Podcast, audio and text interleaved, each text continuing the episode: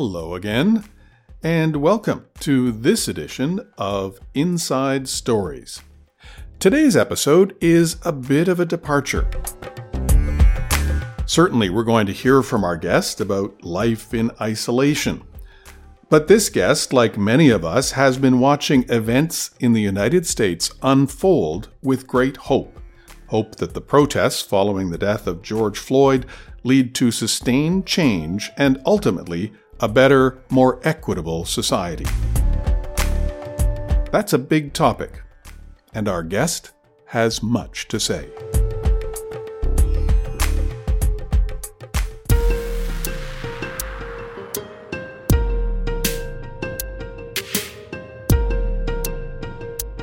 Joining me today on Inside Stories is Lamorne Morris. He's a terrific comedic actor, a huge basketball fan, and he joins us from his home in Los Angeles. Lamorne, welcome. Hey, hey, thank you. Thank you for having me. Thank you. Listen, lots of things are happening in the United States right now, and I'm referring here to this historic sort of civil rights movement that is unfolding. What are your thoughts about what's underway? You know, it's it's unfortunate that it comes to this, but when you when you take a when you take a step back and you and you look at it, it's it's beautiful. It's beautiful because I feel like for the first time in our in our in our history in this country, everybody's on board. You know, obviously you have the few that want to keep the old guard and the old way of doing things, but when you look outside and you look in the streets, you see everybody marching. You know, and it's not just in Minnesota or in Louisville or in these particular regions. It's it's it's the whole world. You know, speaking with friends in different countries and and they'll tell you, man, we've got protests going on now. We've got marches. They're so peaceful. You know, and I'll ask, well, what what are they march? What's what's going on over there? What are they marching about in particular? And they're like, oh, we're marching for what you guys are marching for. You know, equality. Um, the end of systemic racism and racism as a whole. Um, it's the fact that again we still have to fight for that is is is mind boggling. You know what I mean? It it almost feels like something from a movie where you go, eh, those days are over, right? And uh, you realize no, they're far from it because racism hides itself. It uh, you know it, it's in the workplace. It's in it's it's economic. It's um, it's from the food you eat, what's available for certain communities to eat. You it goes so much deeper than just hate speech. You know, it uh, it, it, it it's it's scary, but I, I, I think what we're seeing is a is a global uprising to say, hey, you know what? The people, we are the ones who are in charge. It's the people. It's the citizens. You know. Um, and that includes politicians. They're citizens as well. You know what I mean? We should all be on the same page. You know, you, you vote to put somebody in place and you, and you think that that person will, you know, will be in charge of your voice and what you and, and to relay that message to the rest of the world you know what i mean but sometimes it doesn't work out that way sometimes it the message gets a little little skewed after they're in office and um I think the people are uprising against that, and I think it's beautiful. You touched on the broad areas of society where racism can mm-hmm. become ingrained, and you know that's why we call it systemic racism. That there's a system in place that allows it, and I guess the the question is, you know, how easy will it will it be to change that? I don't think it'll be easy at all, um, and I and I think we're all we're not naive as people. I think we know how hard it is.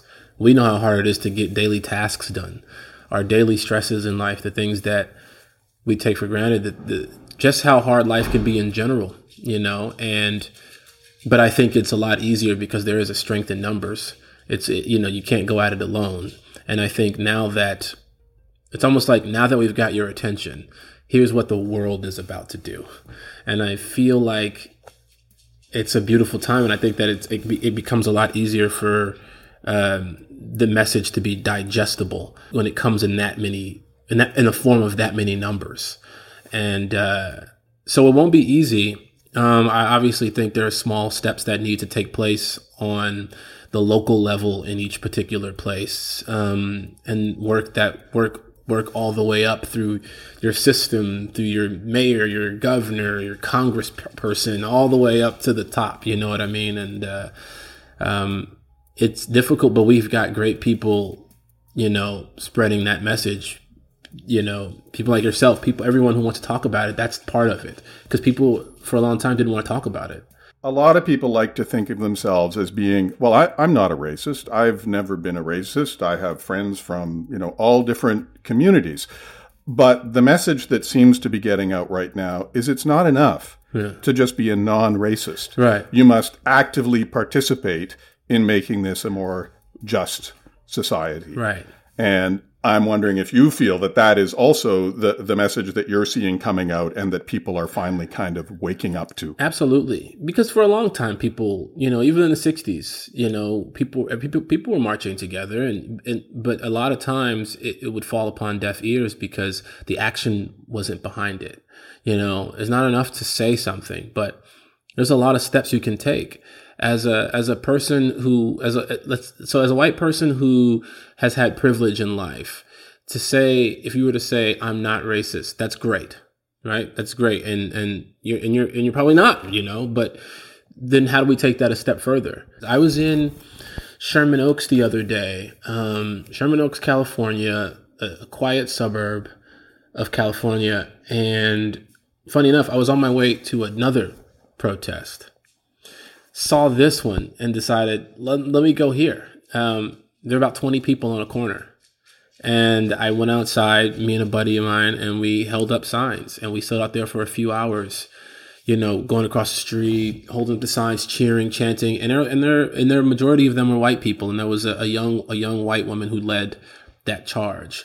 And I thought, man, that, that's something you don't see all the time, you know, and that's the action that people need to take into into consideration. You know, supporting black businesses. People think that when you say I, I, want to support or I'm going to support a black business. You know, I got a message on my Instagram the other day saying, was that racist to support a, a company based on the color of the owner's skin? And I said, I said, no, if, if the, if what you're doing it for serves a greater purpose, right? So if we if we know that throughout history, um, a lot of these businesses are white owned, and we shop there and we use all of our resources there. So our the, and the money that we have in our community that can be spread um, through our economy to help build our economy, we're spending it over here. And their neighborhoods, their roads get better treatment. Their school system is is better funded. All those things you know, we're not saying stop shopping where you're shopping, but we're saying, you know, there are other places you can shop. And in doing so, that that that wealth gap gets more narrow. So therefore our our kids have a better way to live in these particular neighborhoods in these areas. I've been glued to Twitter and, you know, checking in on CNN and news networks as this has unfolded. And some of the clips that I've seen have been immensely powerful mm-hmm. to to to watch, and I'm wondering if there's one moment that you've witnessed over the course of this, whether it was when you were out the other day mm-hmm. or on television or social media, that has stuck with you as particularly powerful. Man, um, on, on that's a ooh, that's a trick question, a tricky question because some are powerful in the in the positive way, and then some are powerful in the not so positive way. I, I've seen videos recently, and I'm not sure what the tactics were of the police, but I've seen videos where people are kneeling and they're crying and they're going, "Listen, I just want to hug you." There's, a, there's a, literally a video of a kid kneeling. They're all kneeling. They're in a line and they're kneeling and they're saying, "Hey, we just want to hug you guys. Like, can we march together? Can we?" And he's crying. He's like, "I pray for you at night. I cry for you at night." He's like, I cry for us. I cry for the pain we have. And I share the pain that you guys must go through as police officers having to do this job and knowing how tough it is. He's like, I cry for you for that. And they just ran up and just snatched him and threw him on the ground and started manhandling him. And, and it was so weird. I just thought, did I miss something? On the more peaceful side, you know, I was happy to see some of the changes that on a local level that some of these places are making um, to their policies and the defunding of police and t- pulling back some of their funding for some of their um, more violent weapons and uh, things like that, and, and using that money and taking that money, which takes up a huge portion of their budget, more than 50% sometimes, 50, 60% of their budget, citywide and statewide. It, I mean, it, it's, it's, it's, it's, it's great to see that they're moving that money and, and putting it towards better, better education systems, better community safety. You know what I mean? Um, things like that. I always felt a but like that amount of money should go to in the first place. And it's great to see that. I work with a few companies, um, Disney, Hulu, Netflix. I'm the spokesperson for, you know, BMO, obviously. And when you see when you see BMO pledge that type of money, you know, towards this, and it's it's always an energy that I've that I've felt. That's one of the reasons why I am working with BMO. It's it's um it's it's easy. It's an easy collaboration because you they share they share similar values with you, um, and uh, that was one of the things that when they I didn't even have to say anything. It was one of those things when we brought it up, and they were like, "Yeah, we're already on top of it." it's like that, that's great. That's why we, that's why we work together. You know, um, it's not just a, a you know a a, tra- a, work transaction. It's more so this is what we're doing in the community as well, and how do we help serve those needs for the people, um, which is which is what I think companies, you know, a lot of their mission statements say it, but not a lot of them do it. And uh, I, am glad to see BMO is one of those companies that definitely does it. And you know, I have a show coming out on Hulu. The show I have is called Woke, and it's about this subject matter. It's about a a, a guy who gets who gets you know kind of roughed up by the police, mistaken identity. Yeah, we thought you were somebody else, but then the way they treat his white roommate is a little different. And his white roommate's the one who could poss- possibly be the one they should be looking at. Um, played by Blake Anderson of Workaholics. He's amazing, but they he then starts to his eyes become open to the world around him. Um, and it's it's such a timely show. It's such a a beautiful show. And it it's mirroring everything that we're seeing right now. And, and just for those who aren't aware uh, bmo made a million dollar donation to the naacp and some other organizations in the pursuit of equality and social justice. And and kind of the nice thing mm-hmm. for me about BMO is that they didn't ask me to raise this. Yeah. They've never interfered in mm-hmm. any way with with the podcast. So nice. I'm, I'm pleased you were able to raise oh, yeah. that. To shift more into your prof- professional mm-hmm. career, and you know it's a bit of a hard turn out of yeah. this this topic, but uh, you just touched on it there with with the Hulu. Uh, is what's that like for you when you get to combine your skills as an actor with a cause that matters. Well, it's great because when you're younger and you get into this business, you just want to be funny and, and have fun and go to parties and it's like it's like this cool thing. It's like, man, I get I'm on a TV show, I get to do cool stuff. Like I get to meet cool people and work with cool people. Um, but then the older you get, the more the more life is affecting you and the more you realize how much influence you have over it. And the amount of the amount of kids that look up to you and listen to what you say so you have to be really careful with what you say. Um, apologetic when you're wrong and be able to correct yourself if you've made an error and an error. And doing a show like this has more weight to it because of that. Because now you get to have fun. You still get to do all the cool stuff which is which comes with the territory and, and a business that we're in. Um, talk to cool people meet cool people but you, you but you also get to say something I showed a few friends some clips um, from the pilot, and uh, and people really loved it. They they really enjoyed it, and I and and it, and it wasn't necessarily all because of the comedy. I love doing the other stuff too, like just goofing around, doing like you know a movie Bloodshot that's coming out. Uh, or that came out. I'm sorry. Um, superhero stuff. I get to be goofy and say nonsense and have fun and run around and like that's great too. Um, but you know, it's cool to mix in a lot of real life in that as well. I did want to touch a little bit on what your life has been like since the pandemic uh, came into being. Um, obviously, it really changes things up when you're normally on a set or working on a movie. What are typical days like like for you right now uh, in the midst of this? Well, I, I live with uh, it's me, my brother, and uh, my uh, writing partner, um, and one of my best friends. We us three live together, and we put a gym. We turned one of the rooms into like a mini gym. Um, the grocery store is about a mile away, uh, and we have a pool and a basketball court. You know, I have a half court. I have like a hoop over there, and I love playing basketball. I love playing basketball. My brother loves working out.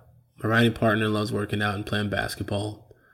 That's all we do, man we sit and we write, we play basketball, and they work out. I try to work out as much as I can, but it it becomes normal in a way which can be a little scary. It can be a little scary because now we're getting so used to being in the house that as the city is opening up, I'm still kind of not going anywhere. and I, you know, I want to get used to getting back outside and, and, and doing more things and going to restaurants again. I love going to restaurants. I love going to bars, but you know, I we we understand what needs to be done, you know, and and when a when a when a pandemic like of this proportion hits, so we we we're kind of doing our part to stay put and stay safe, but um, that's what we do, man. We we kind of hang out around the house. We talk a lot um, about the state of affairs. We talk a lot about work. We're constantly developing ideas. Um, it, it, it I did need a break you know, from, you know, back to back to back years of not having a break. And, uh, this was a, an unfortunate break, but it, but I definitely, I definitely needed the recharge, um, with, with everything that's been going on with work. So, um, happy to, happy to kind of just lounge around at times. And if people who, people who know me know I'm a night owl. Like I get most creative at night. It's, I feel like, throughout the course of the day, my brain is a little foggy. And uh, even when I'm trying to write or think of ideas, um, but then at night I'm like up and I'm texting people, but they're already in bed. like, uh, hey, what do you think about this? What do you think about that? Um, and I'll, that's when I watch all of my stuff. That's when I watch my favorite shows or news or sports highlights. Um, and I will say this: this would have been very welcomed of a of a quarantine if the NBA season was still going on. I would be all about it. I would be because that's how I am during the NBA season anyway. leave me alone. The Lakers are playing. LeBron's on TV. Leave me alone. Uh, it's Giannis versus LeBron right now. I gotta watch this game. You know, Kawhi's on TV. Leave me alone. So how are how are you dealing with with the NBA withdrawal? I don't. I think I started. I think it started to become physical. Like meaning, like I start breaking down hives, and like I think this reaction has become more personified. Where I'm like, I'm just, I'm like, I feel like a decrepit old person where I can't move. I guess like it's, I just feel like a part of me is missing. Uh, when I say obsessed, like it, people ask me what my hobbies are. I go watching and talking about basketball. That's it. that is it. Um, I, I, I really hope because I'm I'm in Toronto, so I yeah. really hope you were happy for Canada. Oh, yes. when when the Raptors won last. Oh, absolutely. I spent a lot of time in Canada, obviously with BMO, and uh, a big Kawhi Leonard fan. I love the Raptors. I'm a huge LeBron fan, right? So LeBron for so many years, has, you know, has uh, terrorized the town. Um, but the year he leaves it was like, okay, cool. I get to see, I get to watch like a team that is out of the country that a lot of people kind of wrote off. And they didn't realize like you switch some personnel a little bit and you make the right trade or you make the right move. You know, you you're on you're on a winning course, and uh, it was really cool to see to see that city um, because then you go back to the city afterwards. There's a whole new energy you guys have. You guys have this swag now of like, like, listen, we came to your country, we dominated your sport, even though it is a Canadian sport, right? It wasn't. It is basketball invented in Canada. Yeah, peach baskets. Yep. I think were, yeah. were hung up initially. Yeah, oh, yeah. late 1800s or something. Yep. So um, wow. Well, listen, you you mentioned you mentioned Bloodshot a minute ago. Mm-hmm. I want you to know that I watched that the other oh, night. Sweet. I loved you with your with your with your British Oh, accent. thank you. um, and and my son had watched Game Night Mhm. and said, "Mom, Dad, you got to come watch this movie." Mhm. So we watched Game Night a few weeks ago. Oh, awesome. Hey, we think we all think you're really funny. Like you've really got that feeling when we look at Oh. you. There's something special when you come on a screen, Oh. and we know you're going to make us laugh thank somehow. you. We feel good when we see you. So you Oh. obviously you've got that thing, Thank you. whatever that is. Mhm.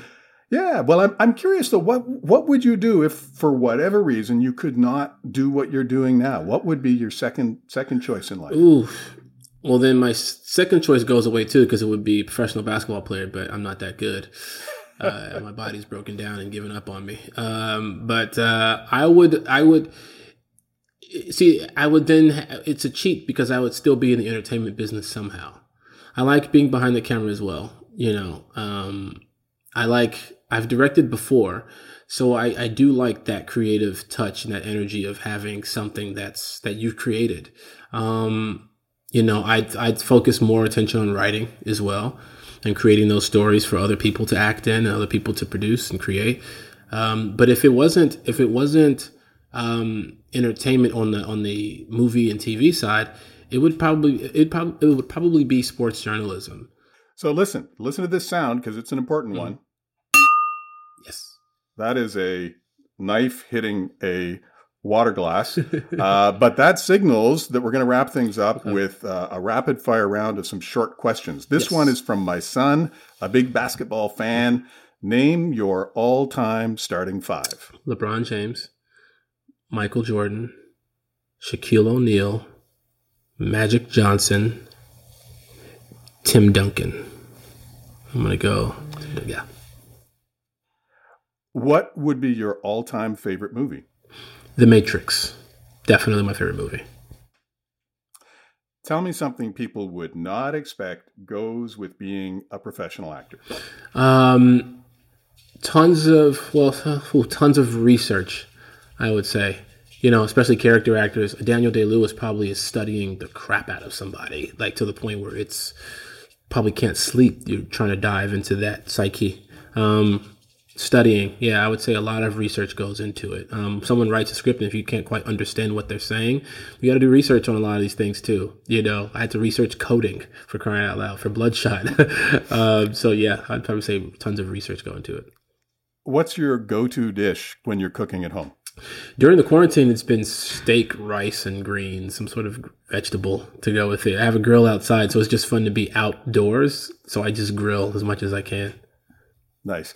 I uh, did see a little video on YouTube where you gave uh, some publication a tour of your home. Yes. It is an awesome home. Oh, thank you. And I'm wondering if if if I come to visit LA Mhm. with my son and wife, if if you will invite us over to visit. Yes, you, uh, I can grill for you. We can play basketball, whatever you want to do. You have a pool day.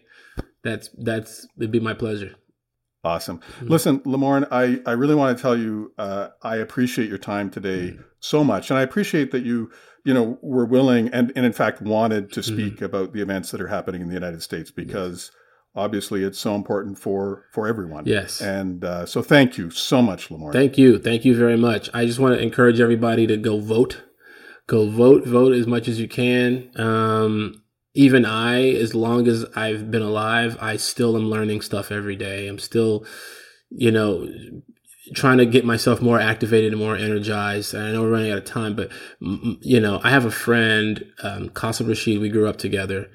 I know his struggle being poor growing up. He knows mine. We were super close political rights activist, uh, um, you know, fights for, uh, he's a, a- an attorney, fights for prison reform, all those things, running for Congress, uh, Virginia's first district. So please make sure you just pay attention. just look out for him if you're, if you're over there in Virginia. And, um, he's somebody, he's young. And I remember Obama talking about young people starting change and he's young. And I think people will really gravitate towards the messaging that he has. So, and I advise you guys to go challenge him on his thoughts as well. Lamorne Morris, thank you for sharing your inside story today. Thank you very much. Thanks for having me.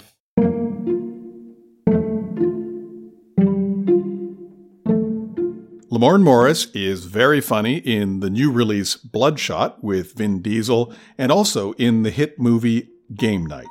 A reminder you can watch for him, and I certainly will be watching in an upcoming Hulu series called Woke.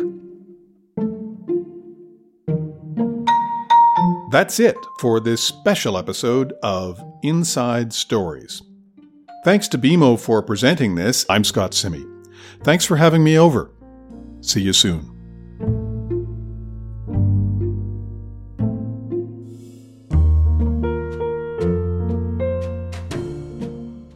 The views expressed here are those of the participants and not those of Bank of Montreal, its affiliates, or subsidiaries.